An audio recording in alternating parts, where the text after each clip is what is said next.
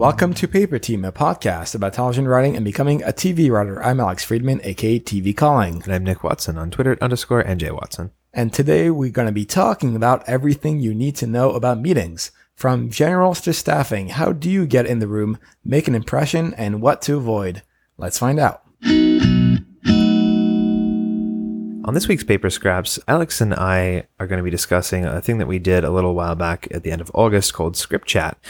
It was a fun little thing that we did over Twitter. Basically, we were invited to be guests on this weekly discussion where people chat about TV writing and screenwriting in general. Our little topic was writing your first pilot. Now, you can find the full transcript for this chat over Twitter in our show notes. And we were basically just being asked questions and spouting off answers as quick as we could in the space of a tweet.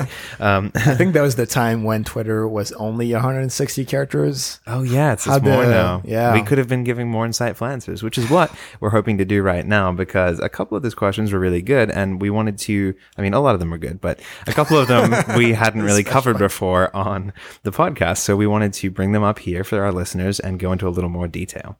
Right. I mean, a lot of those questions were sort of relevant to our PT30 episode, which is our most popular episode relating to writing your first TV pilot.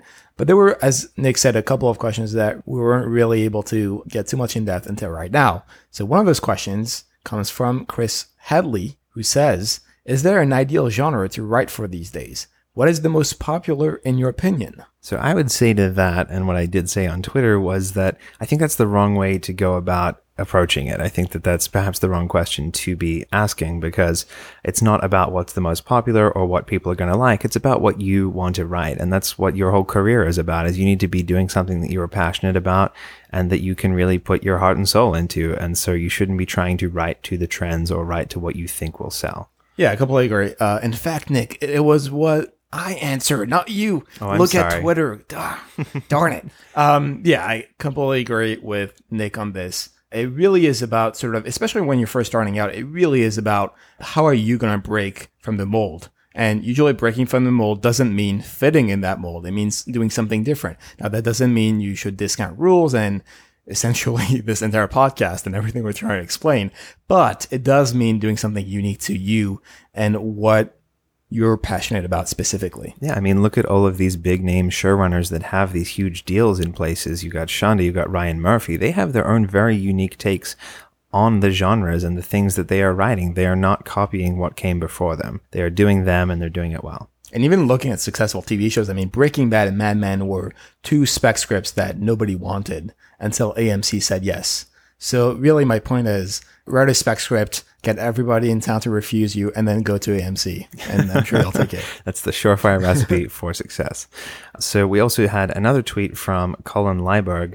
He asked, how much of the rest of the series or seasons should you have planned? I feel like that depends whether you're writing a comedy or drama. On the drama end of the spectrum, I'm of the mind actually that you should know broad points of your show especially if you are seeding in some mystery in the pilot. However, I don't ascribe to the notion that you should have a fully fledged Bible before you write page one of your pilot. Yeah, I think that it depends on how heavily serialized your show is going to be. If it's a hard reset, like a lot of comedy, you can get away with just having a very strong engine that's apparent in your pilot and then having maybe three to five little log lines, synopses of other episodes, just so people see how does this engine repeat and do you have some other cool ideas that can go with it. But uh, yeah, like Alex said with drama, at most, I would say have a rough idea of the outline of your first season and how it might continue. Yeah. And again, that ties back to what people are going to be asking you about that project in those meetings.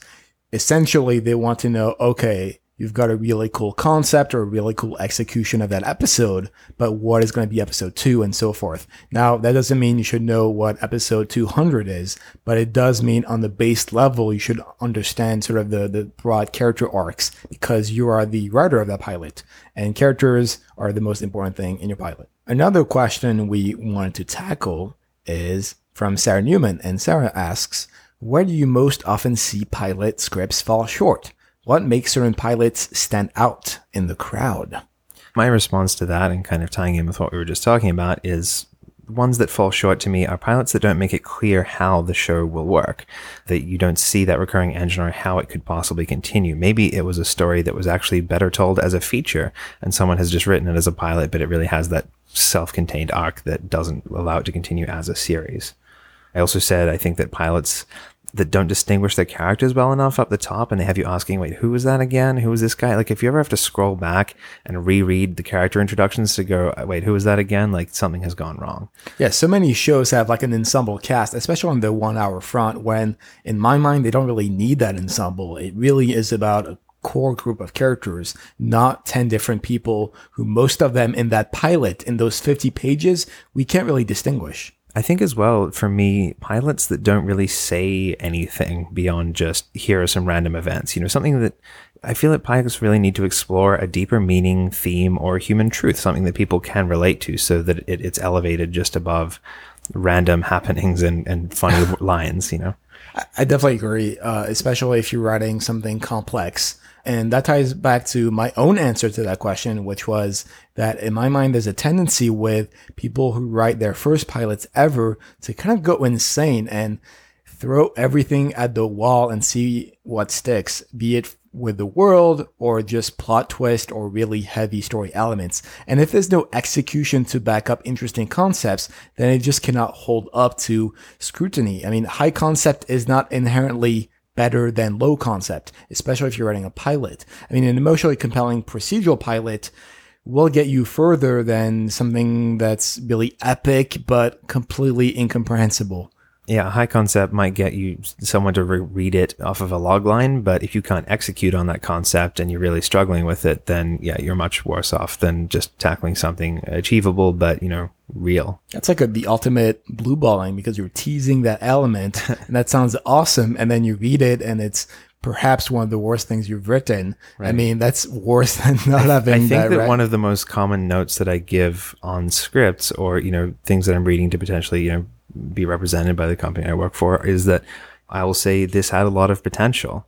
You know, they did have a great idea. That's why I requested it, but unfortunately, it just wasn't executed on the page. And so, you know, there's still got a lot of work to do before it gets to that point. Wow, that was me in high school. A lot of potential. and what happened from there? This podcast. All right, let's get into the episode. All right, let's talk about meetings, but first of all, let's figure out the different kinds of meetings. So, the most common one you're going to run into are general meetings or generals. These are general get to know yous at production companies, studios, networks with producers, etc. You can take generals with the executives in current programming, which is essentially priming the pump for staffing on a show, or you can take generals with executives in the development side, which is more them getting to know you and you getting to know what they're looking for before you might come in with an actual pitch pitch prepared, as well as maybe projects that they might need writers on if, say, if looking for features or they have a property they want adapted to TV and you could come up with a take on that. Priming the pump. I thought this was a PG podcast. Anyway, uh, I mean, some people may actually think that general meetings are a waste of time because you're not going to be getting that straight job offer at the end of it. But in my mind, there are opportunities everyone should take advantage of. First off, obviously you're putting yourself out there, but more importantly, you're going to be meeting decision makers or even future decision makers if you're meeting lower level executives. And you're going to be curating a long-term relationship that will be critical once you are trying to get staffed on a TV show. And a lot of people have to sign off on you before you receive an offer when you're getting staffed. So don't underestimate the value of those general meetings there's a saying that every general meeting is a specific meeting. You just don't know what it's for. Like they've always got projects and things going on they might be considering you for. So making a good impression at a general meeting is important, even if it just Ooh. seems like a general, hi, how are you? It's almost like a pilot version of meetings. oh boy. Um, Moving on to the next kind of meeting. What are we doing next? Staffing meetings are the real meat of the meat of meetings. the meat uh, of meetings. uh, these tend to happen after a general meeting. So if they have met you, read you, and they like both yourself and your material, as well as feel that you might be a good fit for a show that they have coming up, or they're maybe filling the gaps in the room in between seasons, you'll be brought in to meet with the execs in charge of staffing. Now, they may be the same ones you met earlier, or they're often higher ranking execs like VPs, SVPs, etc., as well as the showrunner of the show you're being considered for. And this is usually the final stage before you will be offered a job or not, so make it count. And really, there's a distinction to be made here between networks and executives are going to be meeting versus showrunners and executive producers. I mean, showrunners especially are there to meet with people they'll be spending weeks and months with during that show. So it is truly about your personal touch in those meetings. They're not the final decision makers usually, but they do have the most to say about who they want on staff. So you need to be appreciated by both ends, actually, because if the showrunner loves you, but the network is kind of dead set against you for some reason, then you'll probably be on the losing end of that meeting and you're not going to be getting the job. So be friendly from both sides. Yeah, I would say it depends on the showrunner. If there's someone that has a lot of clout, it can absolutely be their decision and their decision alone, and the network doesn't have as much say in it. But if they're a younger showrunner, someone newer, and the network is really holding their hand through this, then it is equally or even more so important to be making those impressions on either side. Yeah, I'm not expecting people listening to this, if this is their first staffing meeting, to meet with uh, Shonda or Berlanti on their first show, but who knows? Yeah, and sometimes you may only get to meet with a, a co EP or another executive producer who's not the showrunner because right, they're too busy running two. their show or doing something like that. And that could be another intermediary step before actually meeting the showrunner. I think some people have been staffed without even meeting the showrunner because they are so busy running seven shows or something. So, you know, it really just depends. And that's usually when people have a strong number two. Last but not least, what do we have, Nick? Also, pitch meetings. And now we have actually gone into these in more detail in PT 15 about pitching, but all of the meeting etiquette we're about to discuss here is pretty well applicable to pitch meetings as well. That said, we are going to be focusing more specifically on staffing and general meetings in this episode. So that's all well and good, but let's discuss how you actually go about getting one of those meetings. Some of these methods we're about to discuss were mentioned in our networking episode, which was PT5, but we're going to go into a little more detail on them now. So the first method to getting a meeting is actually through cold emails. Now, when I say cold emails, I don't mean emails out of the blue because the email you're going to be sending out must be relevant to something the person you're contacting has done. And this ties back to the meeting people PT episode that we mentioned. Essentially, you're trying to build a rapport with a stranger from scratch. And that usually means you're not going to be asking them for a meeting out of the blue unless it is warranted. If you think you have a strong case to connect with that person, then don't be afraid to do so. That's the point of a cold email. But you gotta show that you actually vouch for it to begin with. For example, you have a mutual connection or you've entered and won a prestigious competition.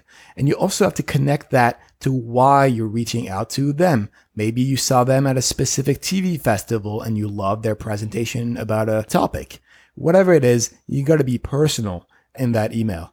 That said, it's always better to ask for advice than an opinion. You rarely want in that first email to ask, okay, what's your thoughts on grabbing coffee, Nick, versus, okay, here's a cool article I found. What do you think about it, Nick? I think there's a difference in approach there. You're opening up a dialogue that may lead to the opportunity to meet with them. You're not just emailing and going, hi, I'm a writer. You don't know me. Can I have an hour of your time? Oh, God. You know, like that's, no one's going to, they're too busy for that. So, the next way that you can get these meetings is through connections, like we've been saying this whole time.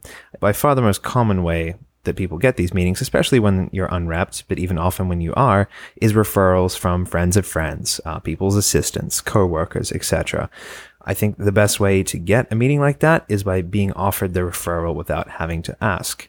Like we've been saying, if you make real connections and friendships and you're open and proactive about making it known that you're a writer and what kind of stuff that you like to write, people will naturally volunteer to introduce you to other people. Uh, it's something that I love doing myself. It's it's like matchmaking. You know, it feels good. It benefits you. It benefits the writer and the exec uh, that you know to make these introductions if you believe in their talent everybody wins. Now, you can straight up ask your friends and acquaintances if they wouldn't mind introducing you to someone that they know at X company, but you should be very tactful and respectful about doing so. You don't want to make them uncomfortable or feel pressured into doing something they don't want to do. Like we've mentioned before, when people recommend you, they are putting their own reputation on the line by vouching for you. If they're just an assistant at an agency or a studio, then putting your script on someone's desk or something like that is a huge favor and a leap of faith. And if that script doesn't hold up to what they've said, it will reflect on them and their judgment. So just be very careful about straight up asking for those introductions. If they're not being offered freely, sometimes it might be better to wait. Yeah, I would also say that it's a question of timing. I mean, you got to start building those general connections and meetings early on instead of waiting two days before staffing season begins in spring. And that does mean not waiting around if you think that the timing is right and there's actually a legitimate reason for approaching someone. Maybe you know that an executive is looking for a special set of skills that only you have. And at that point, you know what they're looking for, but you can also connect with someone else that can connect you to them directly. Yeah, be mindful of those times of the year when people are going to be very busy in the midst of staffing season, development season, holidays, whatever it happens to be. We did a little calendar back in episode five as well, which you can check back to. So yeah, be approaching them when their plates are a little bit clearer and not trying to take up their bandwidth in the middle of the busiest time of year. So we've looked at connections and cold emails. What's the final way you can get those meetings? Well, it's through your reps. Uh, I would say the other most common way of getting these general meetings and especially staffing meetings is through agents and managers. So managers can pretty easily get you generals and so can agents, but where agents shine is getting you those actual job interview staffing meetings with showrunners and higher ups. So agencies actually coordinate across their entire staff as to which shows are looking for writers, what level and flavor of writers they're looking for, and then they discuss at these whole company meetings which of their clients would be the best fit to submit to those shows. And that's so they can give the writer and the agency the best chance of booking that gig. They may not submit everyone who could theoretically do it because they don't want to overwhelm the showrunner or the execs with scripts to read. They're just taking their best shots. The way this works is there are certain agents at the company that will cover particular shows or networks. So the showrunner isn't getting a call from literally every agent at CAA pitching their individual clients. It's just this one agent that they keep going back to. They're called covering agents and they have a really good rapport with the showrunners and the execs on each of those shows. They're in constant communication with them about their needs. They may not be your personal point agent, that you are familiar with, but they will submit you on behalf of the agency and then go back and forth with your point agent as the opportunities arise. Just watch Entourage and know that it's the exact opposite of that. That's always a good uh, piece of advice to take. So we know what kind of meetings you can take and how to get them, but how do you prepare going into this meeting before you're in the room? Well, the number one job you got to do before you're in the room is to do your research. You got to know who you're meeting with, be it an executive or a showrunner. That means you got to research them know the credits. In fact, everyone in LA has maybe given an interview or has an IMDb or LinkedIn profile. Whatever it is, try to find commonalities in people as in connections as well as interest. If you can actually try to find connections between your own writing and past work and theirs. That means you can ask writer friends or reps what they know about that person, especially if they met them before. Obviously, you gotta Google stalk them a little bit. Now, if you're meeting at a network or on a show, you got to know the content. That means you got to watch a number of episodes to familiarize yourself with what they offer. If it's a new show, read obviously the pilot script. You'll be able to talk about specifics of that show, especially if they themselves discuss in the meeting changes that they want to make in the future. Then at that point, you'll know what they're talking about in the first place. So while you'll want to get to know more about these executives, don't take it to the level where it's creepy. Um, public information like where they worked previously, that's all out there. That's totally fine. But if you've gone and maybe stalked them on Facebook, don't bring up any personal details you shouldn't really know, like if they've got kids or who their husband is or something like that. If you do see that you have mutual friends, what I'd recommend is reach out to your mutual friends and then mention casually in the course of conversation that, oh, I've got this meeting coming up with this person. And then they're like, oh, I know them. And you're like, oh, cool. You, you know, they'll put in a good word for you. Then you can bring it up when you're in the meeting and be like, oh, I was just chatting this thing and funny coincidence, this came up, rather than being like, I looked you up on Facebook and I know that we have three friends in common. you know? I saw your kid at Hollywood High School this morning. Exactly. I love the blue backpack he was wearing. oh, God. you know, it, it's a small town. And if you're doing your networking properly, you very likely have someone in common with almost everyone you're going to meet. Now, once you're arriving to that meeting, you got to be nice to everyone even before stepping foot in that office. You do not know whose ears executives, EPs have. Maybe they actually value the opinion of their assistants or the person manning their desk. That means you should be nice to everyone in the real world, obviously, but especially in those locations like offices and so forth. Walls have ears. Also, if they offer it, take the water. I think it was mentioned in a previous episode, uh, the tracking board sort of winner, T.A. Snyder yeah. mentioned the, this idea of taking the water. Your throat may get dry in that meeting. Like me right now, I'm going to take a sip of water. Or maybe you're more comfortable holding something in your hands, like a glass or water bottle. It's better to have it and not need it than the other way around. I mean, worst case, you have a free water bottle. I would love that. A free water Getting, bottle. getting a dollar fifty value out of your Ooh, generals. Nice. So once you walk through that door and you're in the meeting itself, here are a couple of things that you should probably have down. First and foremost, you want to nail your little about me spiel. You want to be able to speak confidently about where you're from, where did you go to college, how long have you been writing, all that kind of stuff. For writing teams, they're always going to ask, how did you guys meet? So what you want to do is try to find out something that's unique, interesting, and memorable about you and, and make that in the course of your about me. You know, execs take hundreds of these meetings every year. Stand out, but in an open and honest way. What cool experiences have you had that you can talk about? Did you grow up on a military base? Were you the world champion at Monopoly? You know, and I think that vulnerability too can be a good thing. Share something personal, establish that trust between yourself and who you're meeting. Don't just hide behind a rehearsed facade. Yeah, if you're a world champion at Monopoly, I think I'm not going to hire you, but uh, that's just me. What if the show is Monopoly the TV series? I'm just gonna throw myself out the window right now. yeah, I mean, as Nick said, the the goal is to be personal and personable. There must be something that should stick out about you in a positive way. I mean, not in the monopoly way. You Smell really bad. Oh boy. Um, I mean, for example, the fact that I'm an immigrant from Paris who won his green card at the lottery and then became a citizen recently actually listed those kinds of conversation organically. Now, what is that shiny dangling object in your story? Again, maybe it's your background, your experience, or odd adventures you've been in. Whatever it is, you should know your narrative. Every writer has a pitch or a story about themselves. You can call it your life story or a personal logline, whatever the marketing term you need to be able to pitch yourself. Also important is to be able to connect with your writing or content. Why are you writing what you are writing? It's less about the actual content of the writing than the emotional connection to the material. In other words, make the person you're meeting with care about you and what you write.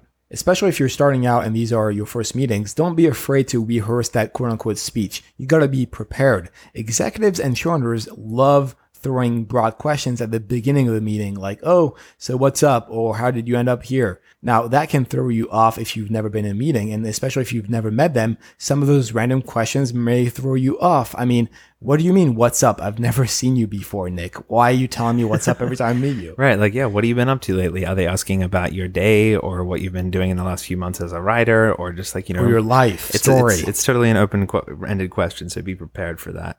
Um, and I would say also, you don't want to be over rehearsed. Uh, be prepared to be interrupted when you're you're giving your spiel because uh, they're probably going to chime in after a few sentences and ask more about something interesting you said. So just be prepared to elaborate and follow the flow of the conversation. General meetings are exactly that—a conversation. It's not uh, a straight up pitch of who you are, complete with a PowerPoint presentation. yeah, this isn't a TED talk, guys.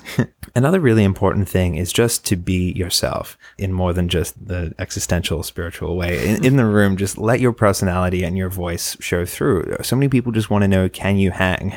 It's really a big part of what these meetings are about. Hold on, you mean like Sylvester Stallone in uh, Cliffhanger? Uh, yes, sure. No, but honestly, there are plenty of people who get consistent work in writers' rooms because they're friendly, likable, and they work well with other people, even if they may not be on the same level as some virtuoso writer geniuses. TV is such a collaborative, interpersonal medium that this is as important, if not more important, than the actual words on the page once you've got yourself in that meeting or in a writer's room. And that's exactly why, if you've ever thought, oh, why is this guy getting this feature? Why is this guy still staffed? Or why is this guy an EP on this on this show, this movie, or what have you? It is because probably they're very friendly in person, even though the writing may be considered hack adjacent. That's may not be the whole story. Yeah, if they're good um, to work with, then people will keep getting work. And that's the point of that meeting is you got to be open, friendly, and flexible. If you think about it, a writer's room and television, in fact, is a collaborative environment. So don't just come off as this weird loner with a very specific, strange writing process. Like, oh, I can only write at like 12.53 p.m. with my notebook. Okay. In my underpants on the roof of a Starbucks. Wow, that sounds actually interesting. But uh, the fact is, you need to show you can actually adapt to whatever environment they offer. It's kind of like Survivor. That also means you got to be enthusiastic about the show or the project that they're bringing you in for. Don't try to pretend that this is the one script that is good on TV. You know, uh, Pure Peace isn't really my thing, but I actually liked the pilot.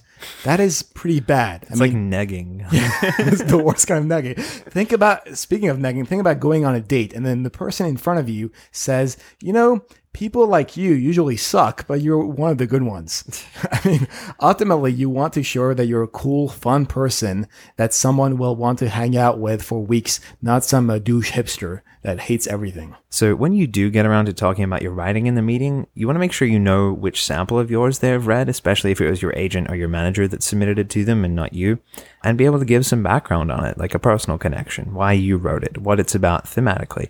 You don't need or want to repitch or explain it to them because they've either already read it or they're pretending they have and don't want to be pressed on it. But uh, be prepared to say something more insightful about your work than just, oh, thanks, I hope you liked it. What are your thoughts on page 23, the third Should piece I have of dialogue? used the comma there or semicolon? That's the classic general meeting conversation, Oh yeah, isn't it? no.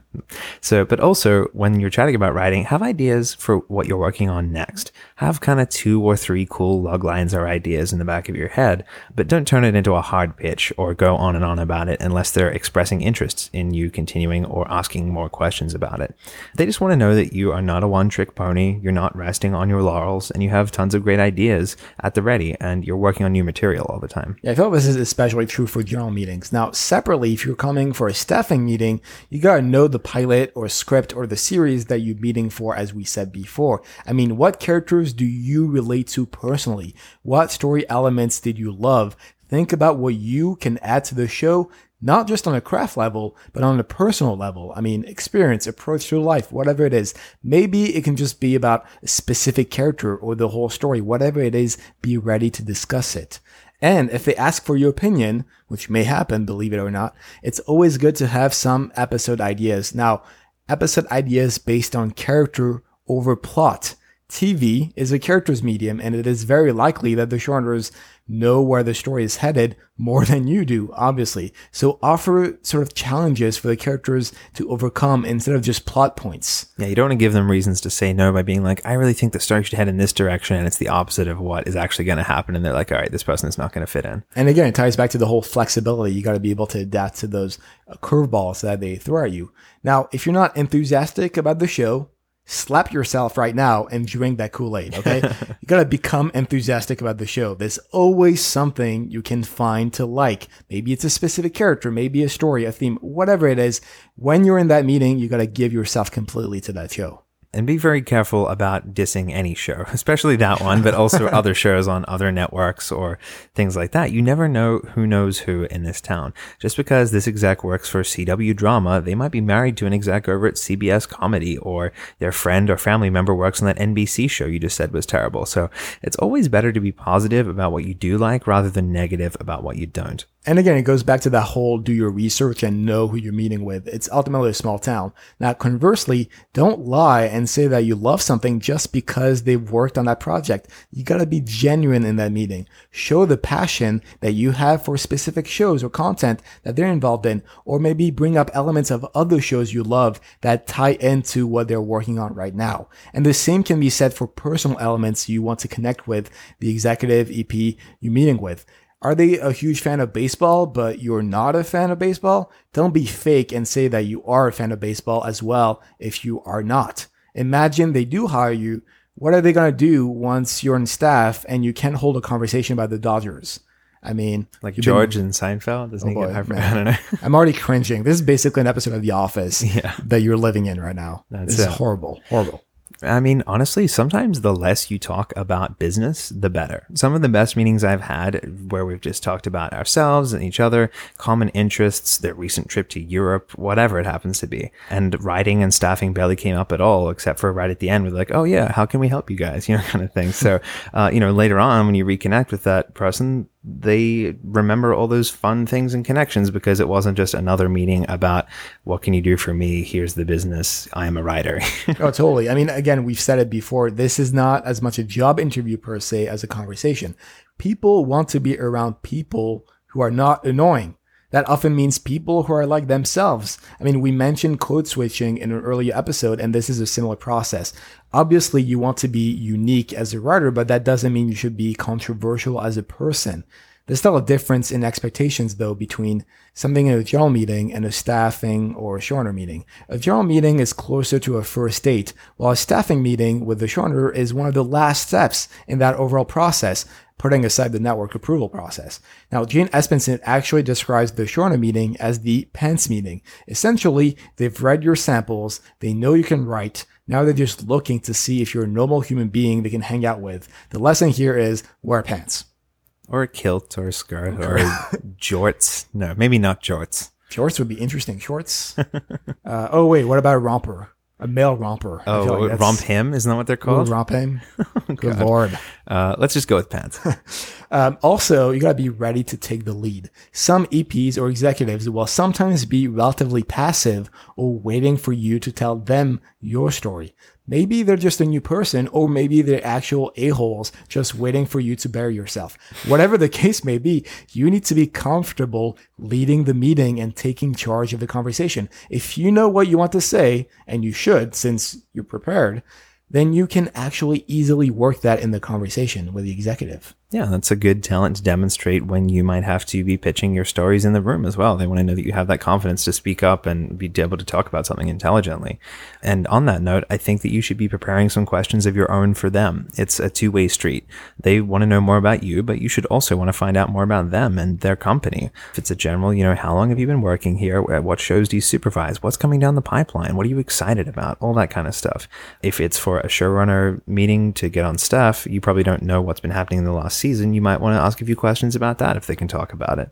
Even just what are you watching on TV? What films have you seen recently is a classic go to to get a little more idea about their tastes and their interests while connecting over something you maybe have in common. Basically, be a person. That's the right? whole point of this podcast. Put on pants, be a person. Good Lord. If and when you sense the meeting is kind of slowing down or the conversation is dying, maybe your best move is to end the meeting and get out on a high instead of just this fizzle.